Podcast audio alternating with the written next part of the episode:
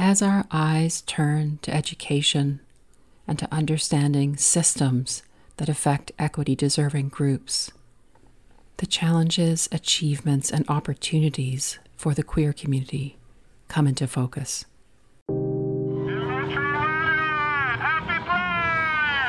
Phenomenal.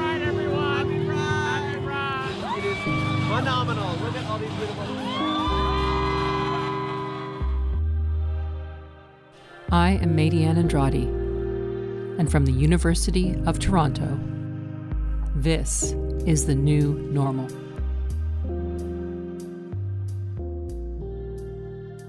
So, have you just graduated this year then, or last year?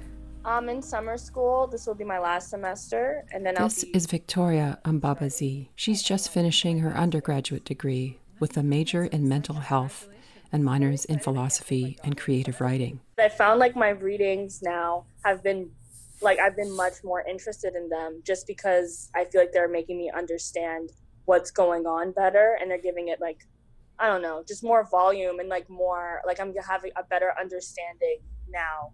I just feel like I've become a little radicalized a bit just based on and like now I have like the backing for it. Like everything I didn't understand or like why it made me angry just being like queer and black and a woman like just in North America like with these readings and like with what's going on it's just I feel like I have like a more educated anger I guess. This is called caution may incite violence. She wants her throat to close up as she reaches the parliament. Send her body to the white house. Show them a sanctioned crucifixion. She could never afford to fly. Not a candidate for testing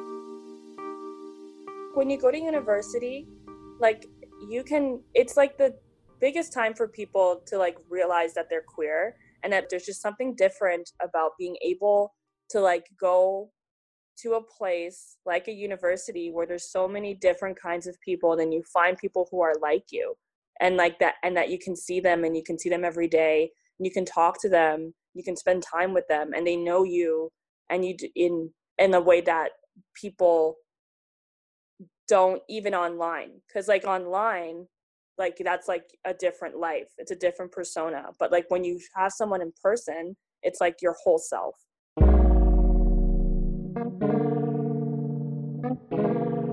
One thing we learn from equity deserving groups is how to be resilient, how to survive and thrive even when you're in an environment that does not affirm your right to existence. What really strikes me from talking to young people is that when we kind of think, oh, things are pretty good now, um, they're not coming from things are pretty good now. They're coming from here's how it actually should be. intellectually i'm like you know i've got your back i'm going to support you right This is Shelley Craig. She is a professor at the Factor-Inwentash Faculty of Social Work. but they're saying no no no no it needs to be here right and i'm like but you don't know how hard it was to get here Exactly. and so even for someone so i you know middle-aged lesbian cisgender not all that exciting at this point right? Just basically run of the mill.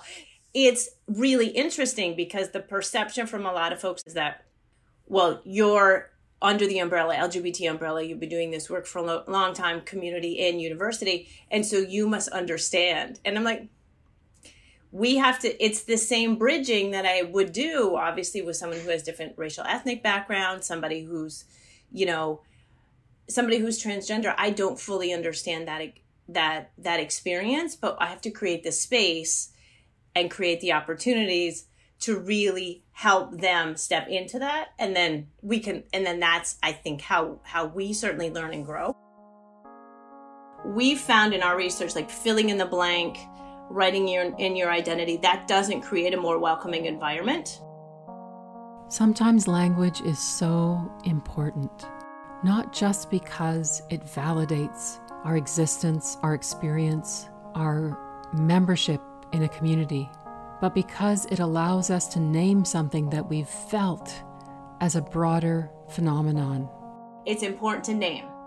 And we know that there's a lot, right? There's a lot. So I did a project Queery study, and um, we had about I had about seven thousand LGBT youth complete that, And so I thought like I was researcher of the year. Had the advisory board, community advisory board. We had like 30 sexual orientations listed. Wow. Because awesome. in this sort of let's but then we had write-in options. We ended up with a 100. And then for gender identities, it was almost the same. This is how I'm really starting to understand that very few of the folks in even the early 20s identify with the more traditional sexual orientation or gender identity labels. It's fluid because that's how they think, because they're not boxed in by the binary or the expectations that we had, right? Which I think is in some ways super exciting and liberating. So are they represented and are they are we clear about um, uh, LGBT folks and all the various identities being welcome from the orientation on. LGBTQ plus. It's more than one community. Queer is more than one community. And the way they see strengths and challenges and learning opportunities of this time is as diverse as the people who claim those names. Once you're here, how accepted is the full range of your desire for expression of your of yourself? Um, how much do you feel at home in the environment? How much are you valued and welcomed and uh, made part of every conversation? I think in my own life, my own education has just been so crucial to imagining possibilities, whether it's around my sexuality or my gender. This is Jessica Fields.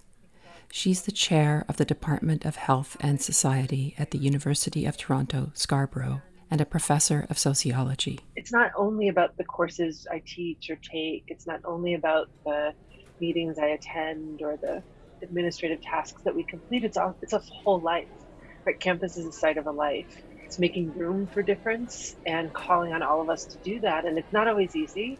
It's not always um, our first instinct but the campus calls us into that better self. And for queer youth, that is an enormous promise. Her research examines the racialized, gendered, and sexual inequities that can compromise health and well being, particularly how these intersect with sexual health education in school systems. If we think about the, the word queer, queer is about a sexual identity, but it's also about a relationship to the normal. It's the Q in LGBTQ, but it's so much more than that. Right? It's about, it's really grounded in a sense that we have a somewhat agitating relationship with convention. And so it's not just about who we partner with or who, how we describe our sexuality or our genders, but it's also about a productive and resistant relationship to the usual expectations. And so if we can see the, the that queer young people are helping us think differently about what it means to go online, that they have a queer relationship to ideas about trust, for example. It's foundational to my work in equity, creating a trusting space where people know that I hear and see them. Maybe we could also think about how young people, queer young people, have established trust online. How do they do that? Because they do right? They they they encounter sources of information, they offer information, they establish themselves as trustworthy. We could learn from them. And what does it mean to be a trustworthy and trusting person in this online space? And how my queerness, not just as a sexual or gender identity, but as a practice, help us think differently about trust. How do we make sure that queer youth see themselves? In our structures, in our institutions, in our schools, that's on us. But we can ask, and we can listen, and we can act.